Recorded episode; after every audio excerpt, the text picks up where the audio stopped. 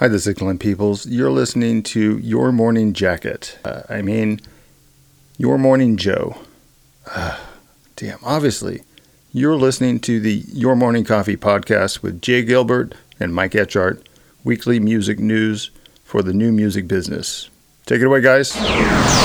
From Rick Beato, The AI Effect, a new era in music and its unintended consequences. From Ted, what if you could sing in your favorite musician's voice? And for music business worldwide, AI music app Boomy has created 14.4 million tracks to date. Spotify just deleted a bunch of its uploads after detecting stream manipulation. Hmm. Well, Jay, this whole AI thing, are, are, are people talking about? it? It's kind of, uh, or is it just you and me? No, it seems like it's a thing. It's a thing. All right. Well, with that in mind, let's talk about this thing. You are here with the uh, podcast. Jay and I are excited you're here, and we're going to start the show right about now. Stand by for transmission. This is London calling. Wake up! Your morning coffee is on the air. On the air. On the air. On the air. On the air.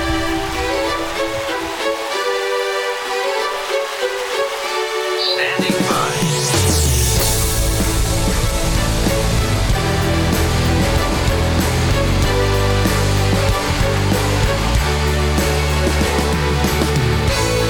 Your morning coffee.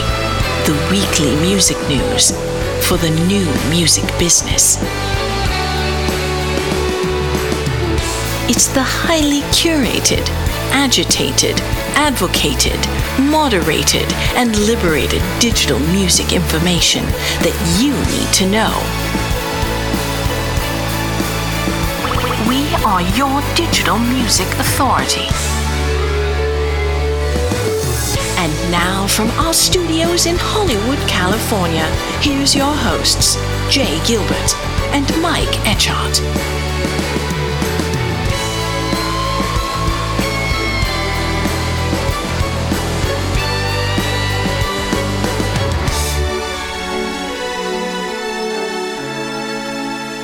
Jay, good to see you, brother. It Good to is see you. an AI crazy week. Oh it has been an hasn't it? Mm-hmm. AI crazy month, and it's an AI crazy year. Boy, Yeah. it is unreal. Yeah. Unreal. It seems to be the thing that everybody's talking about right now because you know we we talked about last week fake Drake and somebody uh, creating an album by the Beach Boys and um, it, it, we have a couple of really great stories today to kind of break some of this stuff down and you know uh, make some sense out of it. But it is in the wild wild west right now. It's really crazy.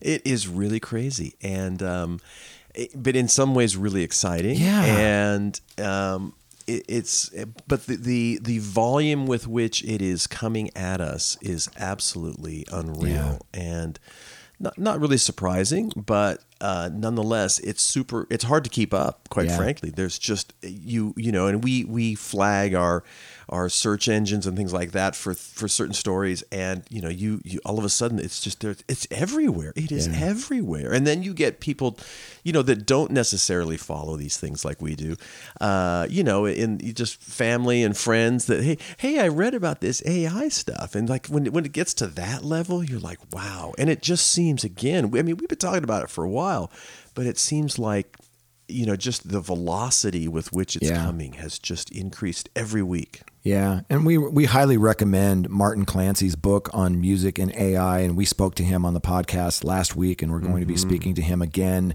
because it's evolving and changing so quickly. Uh, today, we're going to talk about a, a Rick Beato video, uh, which is really really well done, where he breaks down some of these things. We're going to talk about a TED Talk uh video that we saw with an artist, which is absolutely stunning. If you haven't watched these things stop what you're doing, watch these videos. They're not very long, but they're going to blow your mind. You know, and then we're going to talk a little bit about uh, the Boomy app and you know some of the songs that have been uh, you know pulled down. But we've we've got a lot of great stuff to cover today.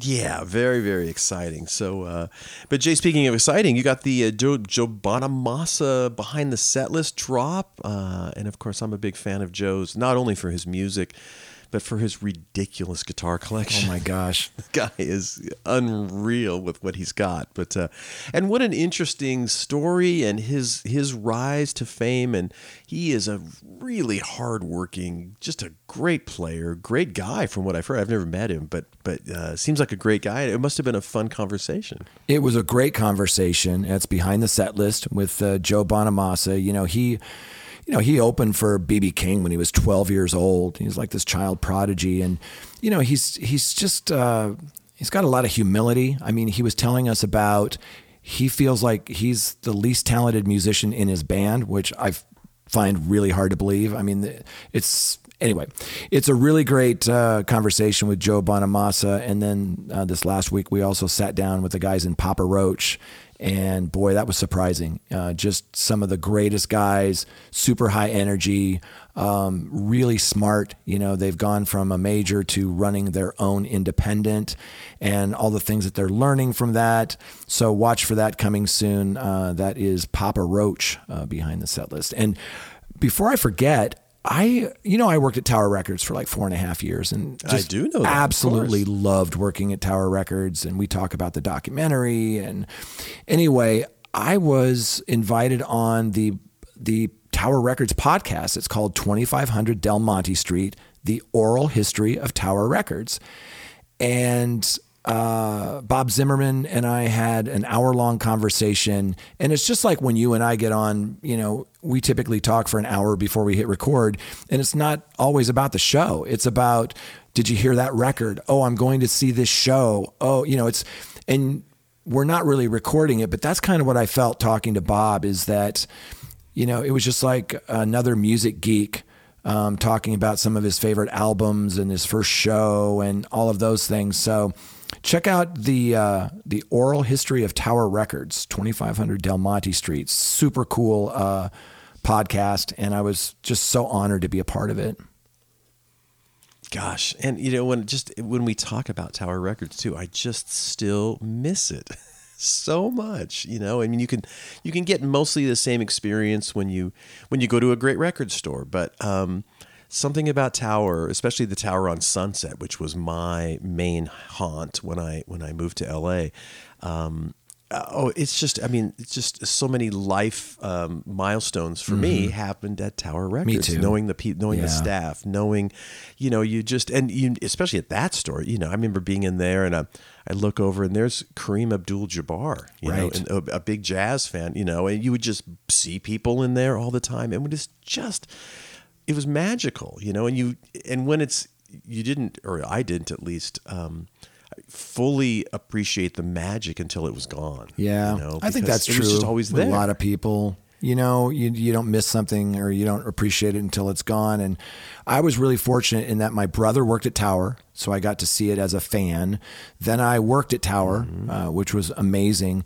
Then when I got the job at Universal. Uh, I called on Tower. They were one of my accounts in uh, Sacramento, so I got to meet with you know Russ Solomon and Stan Goman and George Scarlett and all these like you know, Mike Ferracci, these like legends. To me, they were like rock stars, and it was so cool to actually Yeah. have dinner with them and you know set up advertising campaigns or whatever. So, I'll I love that Tower documentary called All Things Must Pass. Um, if you haven't seen that, it's it's really good. But uh, yeah, and and speaking of like record retail, so that's Tower Records. If if you're involved in indie retail at all, you know about Easy Street Records and Matt Vaughan uh, up in West Seattle, uh, one of my favorite record stores. And Matt is such a great guy. And I wanted to get a, uh, a quote from him because Pearl Jam's Give Way album was a top rock album for Record Store Day this year, and the biggest selling rock album in Record Store Day history. And there was a story I read about it. And so I wanted to get, you know, a little audio drop from Matt this last week.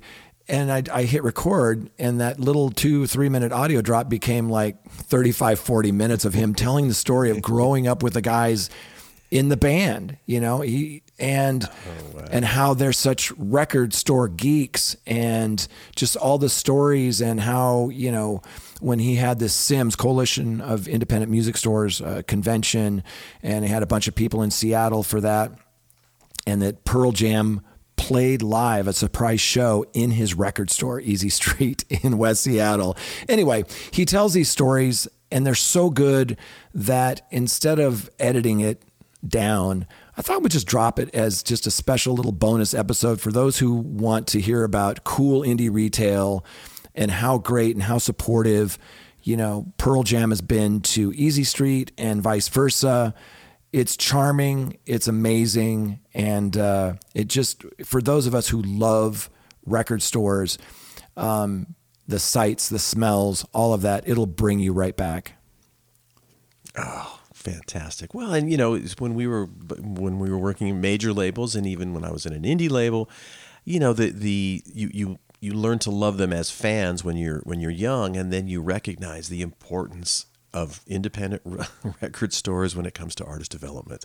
You know, when that we would always, you know, start telling the story of a new band, a new mm-hmm. artist yeah. at at you know those got those folks at at the independent and, and groovy record stores were the ones that started the little flame they started the fire and that's that was the most important step of artist development in the day and yeah. now even and um, yeah, yeah, it was just so important in the co- the, the in the machine, all yeah. of those stores. Yeah, and one of the frustrating things, and then we can move on, is I was at Amoeba Records uh, one time, and and I remember hearing somebody come to the counter and ask for a certain release, and the answer was no, sorry, that was only released digitally.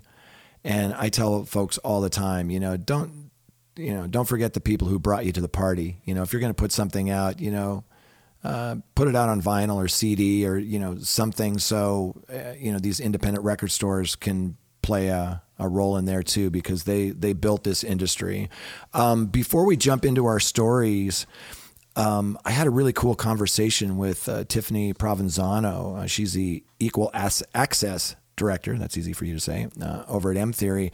And you may remember back in January, we covered a story and we talked about the NY:LON conference, which I attended virtually. And I saw this really cool fireside chat with Cameo Carlson, who's the CEO of uh, M Theory and a dear friend.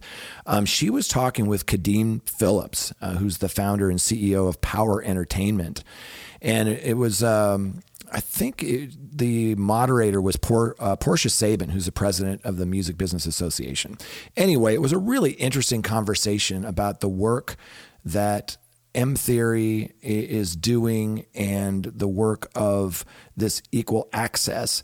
And I just found it fascinating. So I had just a, a couple of minutes to talk to Tiffany about what it's all about. And I think you're going to find it really interesting. Let's listen in. Tiffany, thank you so much for joining me today. Tell us about the Equal Access Program. Yeah, so the Equal Access Program was created to help lift up underrepresented voices in country music. And so, what that looks like is we have a cohort each year. It's a year long program, and each cohort exists of three artists and three managers. Because what we recognize is that we need to um, help change who we see on the stage in country music, but also who we see behind the scenes. Um, what we know is that the demographics of who listen to country music um, is changing, and we want to make sure that who is working behind the scenes and who's on the stage um, reflects that changing audience and the changing industry. Um, and so we pick, there's an application process, and we pick three artists and three artist managers. They are not teamed up together. They're all just individual, um, you know, professionals in the music industry. And through the year long program, we provide them with financial resources because we understand that it's very expensive, right, to be an artist and to grow your management company. Um, we meet with them weekly or bi weekly for training and strategy and marketing and branding and just overall provide some of the M Theory services to them. Um, and then we also help create a lot of industry connections. So, what that looks like is at least once a month, sometimes a couple times a month, we will do events with different industry partners. You know, the caveat here being that we are not trying to introduce them to as many people as possible. We are trying to introduce them to as many of the right people as possible, right? Like we are not really in the business of trying to convince anyone that country music should be more diverse. We are trying to meet with the people that already agree with that baseline fact and give them some ways that they can help, you know? Um, and luckily, I will say that, you know, as bad of a rap as country music might kind of have, a lot of the people at Top and Empower do want to see change and are, have been very willing to help, very willing to meet with the cohort and be available resources to them as needed. And so, you know, sometimes it's just meetings at the offices, sometimes it's mixers, um, you know, it really varies what those different partner events look like and what the resources they can provide to us are. But um, it's been really great to see how many people in the country music industry believe in this mission and really want to help make a difference. Fantastic. Keep up the good work. Thank you, Tiffany. Appreciate it. Thank you. So, you know, good work, really cool stuff. Yeah, and, good work. Um, I love it when people you know, take on a cause like this and affect actual uh, change. So kudos to M Theory, uh, Cameo, Tiffany, all of that, you know, that great team there. Um, we'll be cheering from the sidelines. Great stuff. Absolutely. Yeah, for sure. Hey, by the way, what about the folks that bring us to the party every week, Jay? Couldn't do it without the wonderful sponsors that we have. We've been so lucky since we started the podcast many moons ago that we've got an awesome team behind us. Yeah, we sure do. Uh, starting with uh, our earliest supporter, uh, Hypebot. You know, since 2004, Hypebot has chronicled the new music industry and the trends and technologies that are changing how music is discovered, consumed, marketed, and monetized. It's edited daily by founder Bruce Houghton with help from Alana Bonilla. Hypebot and sister blog, Music Think Tank, are published by live music discovery and marketing platform Bandsintown. You bet. Bandsintown. Over 74 million live music fans trust Bandsintown to get personalized concert alerts, recommendations, and messages from their favorite artists. It is the number one artist service platform connecting over 560,000 artists with their super fans. Managers, labels, agencies, and artists access their own dashboard to manage and promote their tour dates across all platforms. Yeah, and we'd like to thank Music Business Association. Um, I will be speaking and moderating panels at the Music Biz 2023 conference. It's coming up May 15th through the 18th in Nashville. Join me and many, many others as we discuss the most important topics for the modern music business. See the full agenda and register on their website, and I'll see you in Nashville. Indeed. Big thanks to the Music Business Association, Hypebot, and Bandsintown, and the guy that I get to do the show with every week, my friend of 24 years now. My God, I've known you for 24 years, Jay. Hard How to believe. be? But Jay Gilbert is none other. Well, it's none other than Jay Gilbert. He's a music business consultant. He's the curator of the weekly Your Morning Coffee newsletter and a former executive for these little startups, Universal, Sony, and Warner Music Groups. Ah, thank you, my Yes, friend. indeed. This guy sitting across from me, virtually, is Mike Etchart, a good friend and longtime host of Sound and Vision Radio, formerly of SST Records, Warner Music, Capitol EMI, and Universal Music Groups.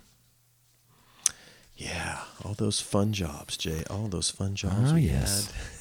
had at the top of the music business. Hey, let's get into the stories though, because uh, there's so much to talk about. Ah, Such and good stuff. ah, as we said, it is just a- head spinning time to be uh, talking about the things we're going to be talking about. The first article is from our friend Rick Beato, and he has a, a wonderful YouTube video channel. If you don't subscribe and don't watch him, he's really, really interesting. He- A music producer, a great engineer, and uh musician himself. Um, and he just posted a video, The AI Effect, a new era in music and its unintended consequences. Yeah. Wow. We talk about Rick Beato from time to time, and it's one of my favorite things on YouTube. Uh, his videos are amazing. Uh, he's had guests on. He'll break down songs and show you, you know, maybe the chord structures they're using or the, you know, the tools that they're using. He's funny. He's smart. He's experienced. Um, I'm such a huge fan of, of Rick Beato and his YouTube channel.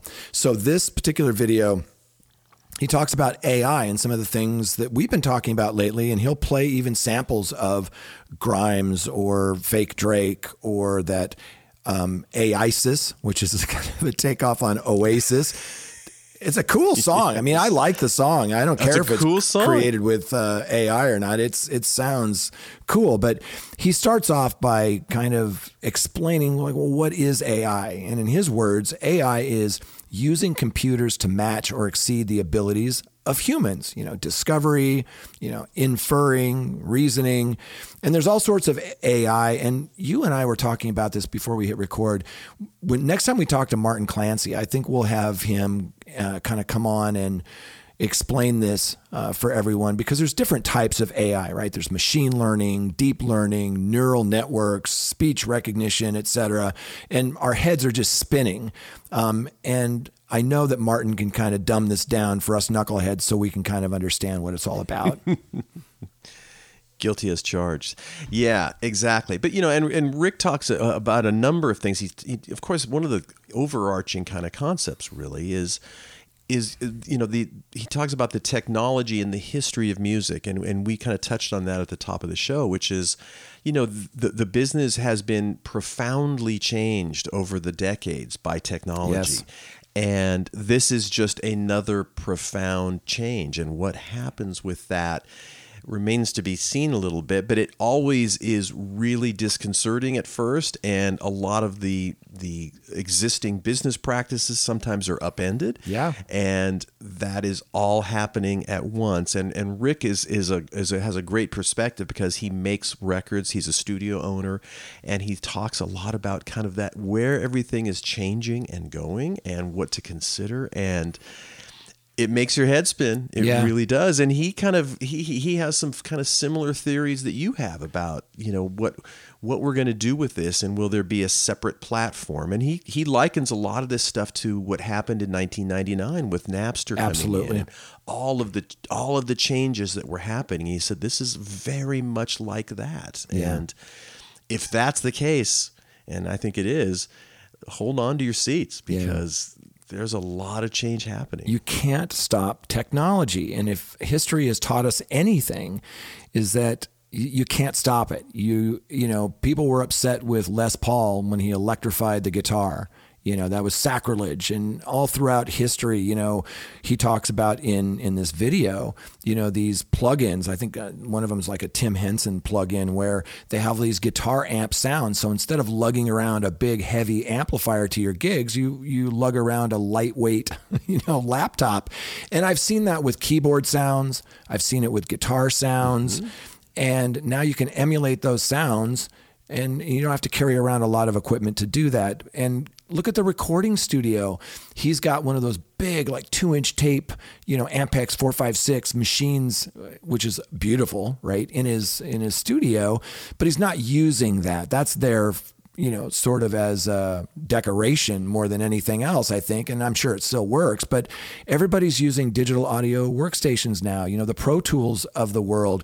And again, it just comes back to you can't stop technology. And I think AI is one of those things that there's so many different facets of it that we're going to cover today in these first two stories. Some of it may be nefarious, some of it is really absolutely amazing that we're going to jump into. But um, you can't stop technology. No, but uh, you know, one of the, in this particular episode with Rick, he he's playing a lot of also video clips of other people and kind of how it's how they're how the, some of these AI tracks are created and the reaction of people, and it's just, I mean, it's and he's got a good sense of humor, and Yeah. it- he- but he brings a lot of a lot of the sort of aspects, whether it's the business side of things or the or the content creation side of things, kind of explaining how it's going. But again, you know, talking about the just the disruption that started happening in '99, and he's saying, you know, this is this is the same thing. This is a huge cataclysmic disruption. Yeah. And it takes a while for all the business side of things to kind of get their arms around it, and um, but it but it's going to be a rough road to to to that uh, to that next step, whatever that next step is. change is uncomfortable. Change can be pain sometimes. And the part of this video that you have to watch, it's so good, is he he actually plays this video within his video of this guy Roberto Nickson. Um, and it's N I C K S O N, Nickson, if you're going to Google it. Um, Roberto Nickson, and he talks about vocal replacement, you know, where you can basically record a, a reference vocal and then replace it with an AI trained model like Fake Drake. And if you watch that video within this video, he shows you how he created Drake's voice. And he shows you like Yeah. live time, like this is how I can switch from my voice to Drake's voice. It is stunning.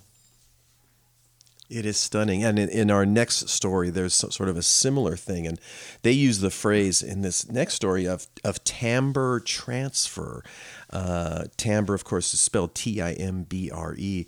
Um, but it is, I mean, it's just, it is so interesting and Yeah. scary and fascinating at the same time. Yeah. But yeah, it is it is remarkable how it works. But again, don't forget, you know, you need, and this is kind of what you and I talked about before we hit record too. Um, to to accurately do this, you need a lot of data for the machine to analyze to then create it. And so when we talk about, and we'll be talking about the ownership of these tracks and major labels responses and all of these things um, the back end side of that is how you teach the machine to- Yes. to to do that requires a lot of data, a lot of a lot of uh, of of of um. I'm trying to of the Well, word. it's Anyway, drawing it off the artist's work, stuff. right? Yes, yes, it is. And that's a lot, you know. and that's an important thing. well, and that's the only thing I disagreed with Rick Beato, and, and don't tell him uh, I disagreed with him. Um, I, I rarely disagree with Rick Beato. He's, you know, I'm such a huge fan, but he he starts uh, talking about, you know, if it's, you know, let's take Drake for example. Does Universal own Drake's voice? And and I think the gist of it was he's saying that no, no, they don't. But I disagree. I think they do if it's drawn from his body of work, which it is. So if you take all of Drake's music, feed it into an artificial intelligence platform, and then it learns it and then can create new works in that style, you've used copywritten material to do that. And let's talk about, uh, and he mentions this in the video. Um, let's talk about UMG's statement. So this this is what UMG, uh, what they uh, Universal Music Group, what they put out. UMG's success has been in part due to embracing new technology and putting it to work for our artists, as we have been doing with our own innovation around AI for some time already. With that said, however, the training of generative AI using our artist music, which represents both a breach of our agreements and a violation of copyright law, as well as the availability of infringing content created with generative AI on DSPs, begs the question as to which side of history all stakeholders in the music ecosystem want to be on the side of artists, fans, and human creative expression, or on the side of deep fakes, fraud, and denying artists their due compensation. I agree with that. Yeah, yeah. Well, and and again, you have to understand the the kind of technology behind how all of these things are being created, and um, uh, yeah, and I'm I am not far from that. I, I understand Rick's point, but I also think that you're right. You know, you the major labels do own and made in many cases the the the catalogs of the of the artists that are being faked and you the machines need that they need all of that content to make accurate representations Right. they're really good at it um, Right. so we'll see i mean it, there's there's so many um, there's just a lot of stuff that's got to be figured out between now and the stabilization of this into what will become again the, the new music business Yeah. right? this is this is it's it's coming um, it's really fascinating though and It's it's here. I, but I, I yeah, and, and, I think go ahead. What I was going to say is I think you know what what Rick points out in the in the documentary or in, in this video is that you know between 99 the big disruption there was a long time before streaming really took over I think that window is going to be much more narrow now in terms of when on the business side of things things get figured out Yeah. in some way whatever that's going to be I'm not quite sure what it's going to be but it's going to be it's not going to be eight years. No, and You know, and he skipped be- a part yeah. of that when he said it went, you know, from kind of that Napster moment to streaming. We actually had an ecosystem of digital downloads uh, in between there. Mm-hmm. He makes a couple of predictions, you know, that they're going to be AI artists right alongside of the the real artists, and I think that can only happen if it's through the rights holder. Um, but I think that his his talking about Napster. It's something you and I were talking about last week. You know, I predict there's going to be some type of Napster, uh, a place where the unlicensed AI creations are going to go um, because it's coming fast and furious. Um, super great video uh, from Rick Beato. If if you have the time, it's it's not very long. Check it out. I think you'll learn a lot from it. But the other one in your morning coffee this week was our second story and it I watched it twice and you can actually click a button as you're watching this TED Talk and it has a translation on the right side of the screen so you can kind of follow along. And I, I recommend you do that because there's some terms and things that might be new to you but it is you're seeing it happen live on the stage. Um, so there's an artist well, let me back up. The the headline for this TED Talk is what if you could sing in your favorite musician's voice? And they really they're talking about uh, Holly Herndon, and she's introducing this Holly Plus. Um, so let, us jump in. She says, you know, sharing her melodic gifts with the world. Um, this artist Holly Herndon, she introduces this AI called Holly Plus. It's an AI powered instrument that lets people sing with her voice uh, this other musician, Pher, P H E R, Pher, uh, that gentleman joins her on stage to demonstrate this mind blowing technology. And if you watch the video, he's singing in his own voice, and then he takes this other microphone, and when he sings, her voice comes out. It's it's stunning. it really is. She starts off by saying, Hi, my name is Holly and I'm an artist. That was my voice, but I didn't sing that clip. I trained an AI on my own voice, and now she can sing anything in multiple languages. Her name is Holly Plus, and you just heard her perform El Cant de la Sibilla, which I just butchered, but uh, which is a traditional song arranged by uh, Maria Arnal in Catalan, in the language of Catalan. Not a language that she says I speak, and not a vocal tradition I've trained in. Those uh, melisma- melismatic runs are really difficult to hit, she says. Of course, Holly Plus can also perform my music, and she plays an excerpt from one of her own songs called Frontier. Yeah, it was so fascinating to see her sing in English one of her songs and then it's translated into these other languages and we talked about this a little bit last week but that's one of the great things that AI can do if you're an artist you can now take your music and basically have it translated in your voice to all these different languages to me that is that's absolutely amazing We've talked so much about when you look at at the the different regions around the world where um, Spotify is taking hold, and you know you talk about artist development. You also talk about how a lot of uh, you know how how music consumers are now more interested in lots of things from other countries and all that stuff. But if you're in, in, interested in artist development and breaking artists, would and you know we've all heard those famous Beatles songs where they did uh, songs in German, Yeah.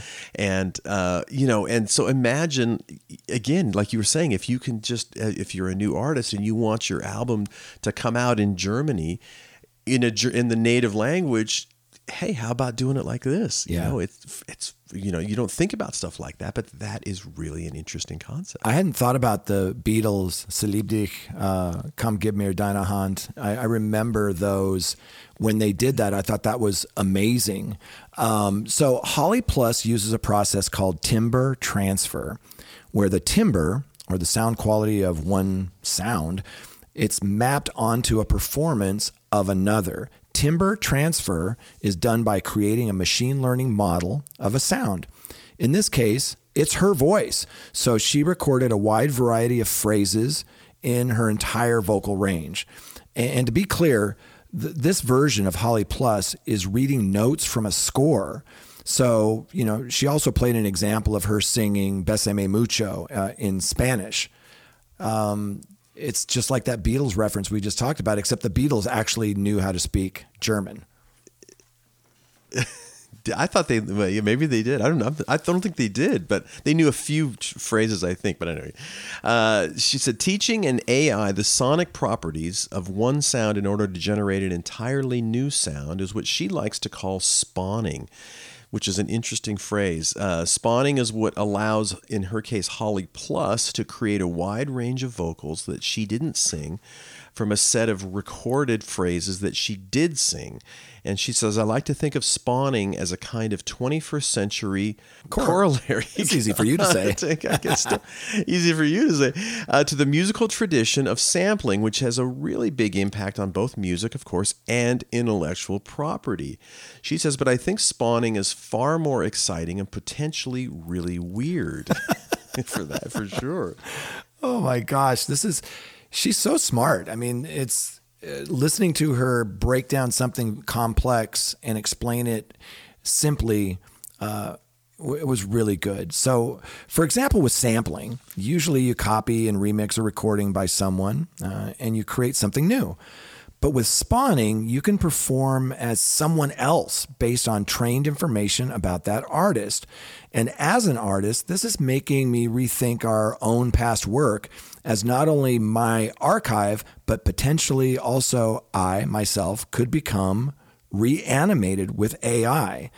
This also opens up the question of how we deal with a collective human archive if we can reanimate old media it opens up a really big ethical and intellectual property discussion you know that requires entirely new conceptual and legal frameworks. And you and i are going to be digging into this uh, as we move forward. You know we're going to talk to chris castle next week and we're going to we're going to dig into the kind of legal implications of some of these things and break it down for our audience. I'm creating instruments to allow as many people as possible to create music with me and even as me.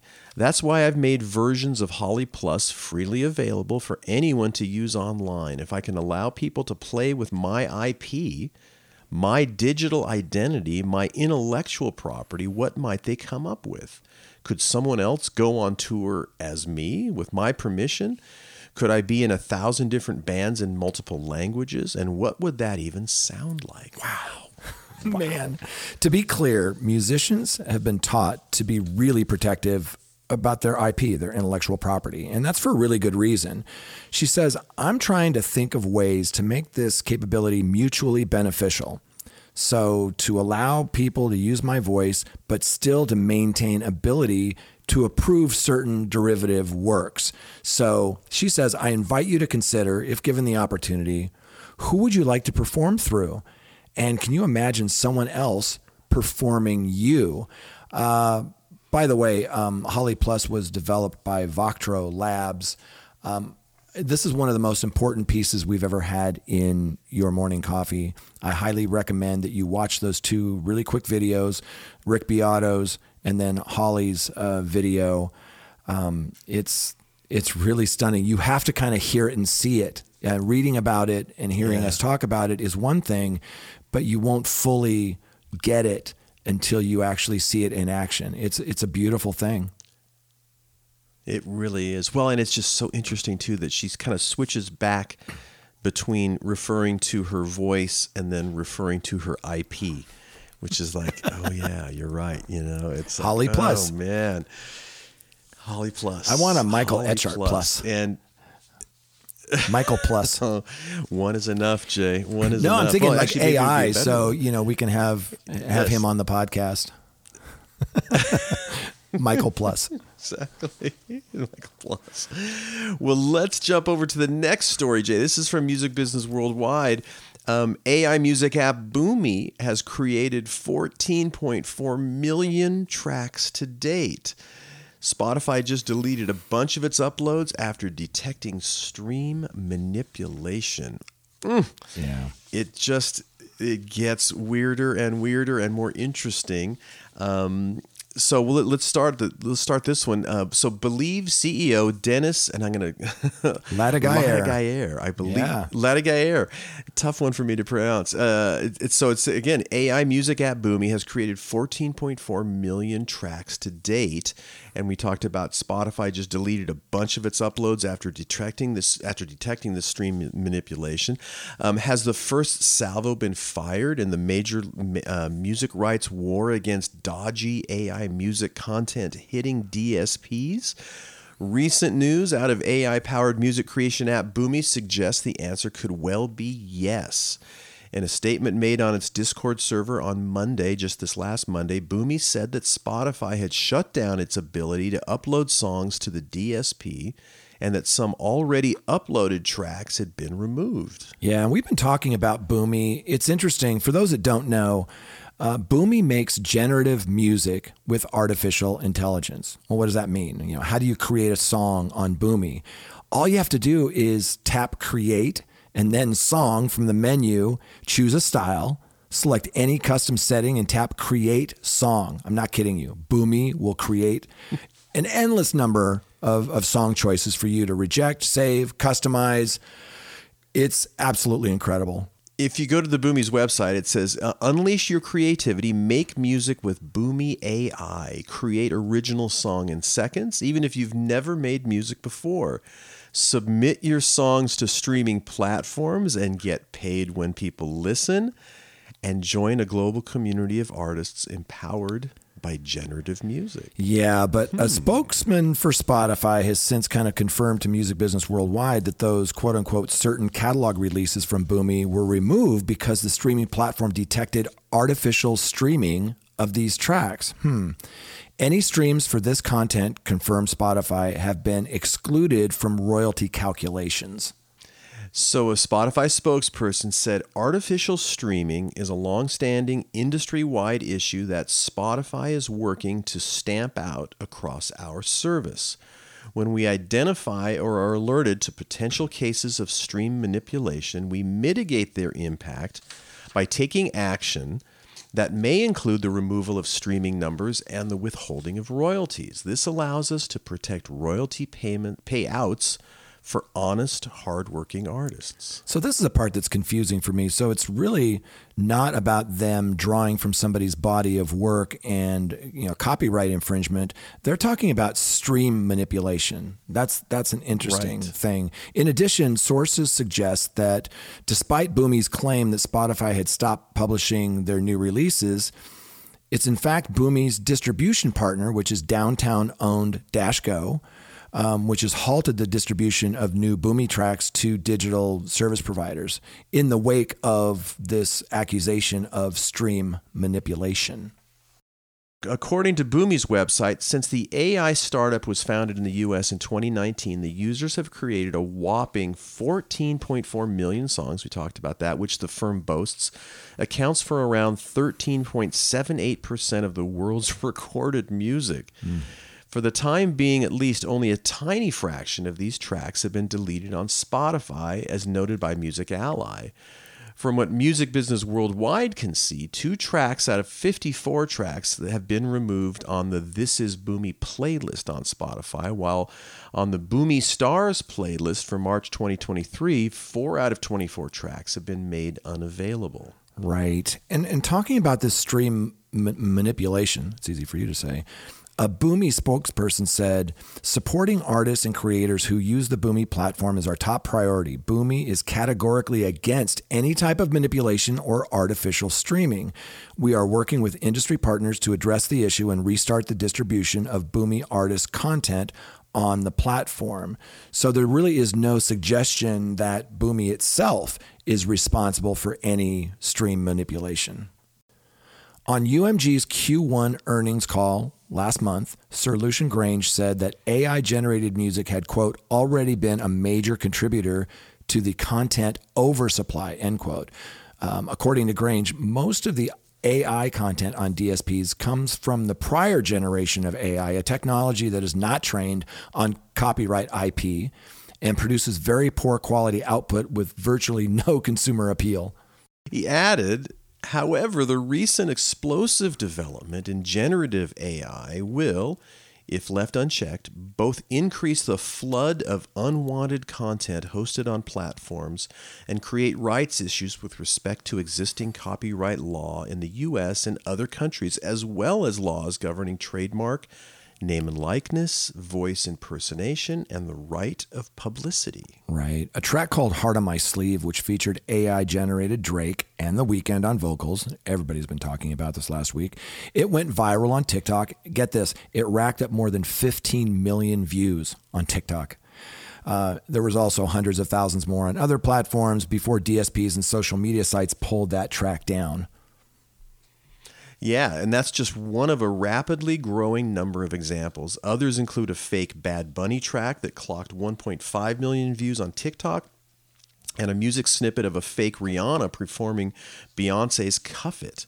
During an earnings call last Thursday, this was April 27th, uh, Believe CEO Denis, poor Denis, I am sorry in advance, it's uh, Latteguier, uh, said the music company is committed to blocking AI content, or AI created music from being uploaded to DSPs via its distribution platform, TuneCore. Right. Latteguier also said uh, you have technologies out there in the market that can detect AI generated tracks with a 99.9% accuracy uh, versus human created tracks. Something that we feel very good about is the fact that the ability to control AI uploads is there. Now it needs to be deployed everywhere. Right. He added that Believe is just one or two quarters away from deploying the technology on its own distribution networks. At the same time, he sees potential in AI to be used to monetize AI generated tracks by detecting which tracks were created by AI and which artists in which proportions were borrowed from. What we're doing now, we are experiment. I'm sorry, we, we are doing now. We are experimenting with a few of the large global AI companies around attribution. If a track is being created tomorrow that uses music from several artists, if we want to be able to license that track to someone using it to create a new recording, for the original artist to be compensated, we need to know what percentage of the new song has been created is, attri- is attributable to this artist or that artist. Ah, I see where this is going. So, uh, yeah. we're doing a number of experiments to see how reliable attribution models are so that we can move them potentially to licensing and generate a revenue opportunity for the artist, as you mentioned, right? Meanwhile, major media companies are themselves moving into AI music creation space. Tencent Music Entertainment said last fall that it had created some 1,000 music tracks using generative AI, and that one of those tracks had already racked up more than 100 million streams. Right, and this last this last one is interesting because you and I were were, were uh, trading texts about this uh, when it, when I saw it online. TikTok parent company ByteDance is currently hiring a product manager to join a team that is in quotation marks working on an AI powered tool that provides intelligent music creation and audio editing capabilities. Yeah, and they're hiring a music creator operations manager in a de- department that develops music production production tools and AI generated music compositions. Yeah, they're going to make it themselves, you, right? They're going to make their own uh, right. Boomy as part of the platform. And, you know, I see this happening everywhere. Like, you know, BandLab has like 60 million users. I can see this being a part of BandLab. I can see this being a part of TikTok. Yeah. And um, people like to create their own content now. And that's different from the way the music industry has always been you know, when you look at TikTok and people like to slow something down or speed it up or add reverb to it, they're manipulating that creative. And this takes it to another level with AI. And as we're all trying to wrap our heads around this stuff, um, I think this week, the stories that came out really help us to understand what it is, um, what is nefarious about it, you know, when you're drawing on somebody else's body of work and and getting revenue for that and and not compensating the artist, and then all of the cool things you can do with it, like Grimes and Holly Plus, and you know, all of these things are. And this is just its infancy. This thing's been around like a week and a half. You know.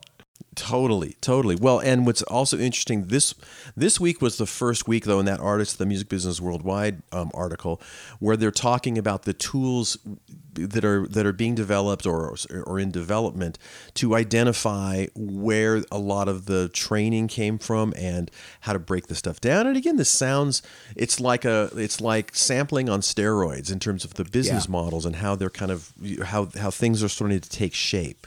Um, really interesting.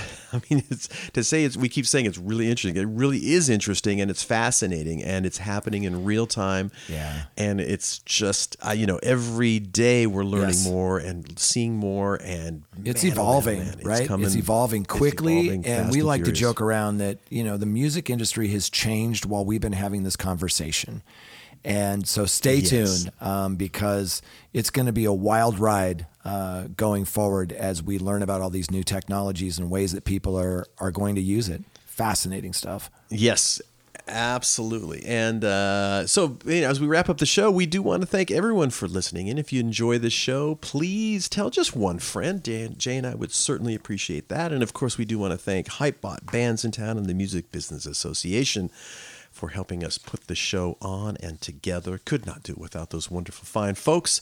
And of course, the wonderful, fine folks that listen in, which is you, our listener. Big thanks. Jay and I We appreciate do it. not take it for granted. No. We certainly appreciate it. So, on behalf of Jay Gilbert and myself, thanks for listening. We'll see you next time on the Your Morning Coffee Podcast.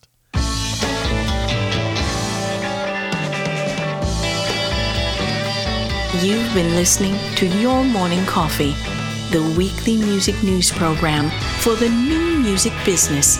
Join Jay Gilbert and Mike Etchart next time for the digital music news you need to know.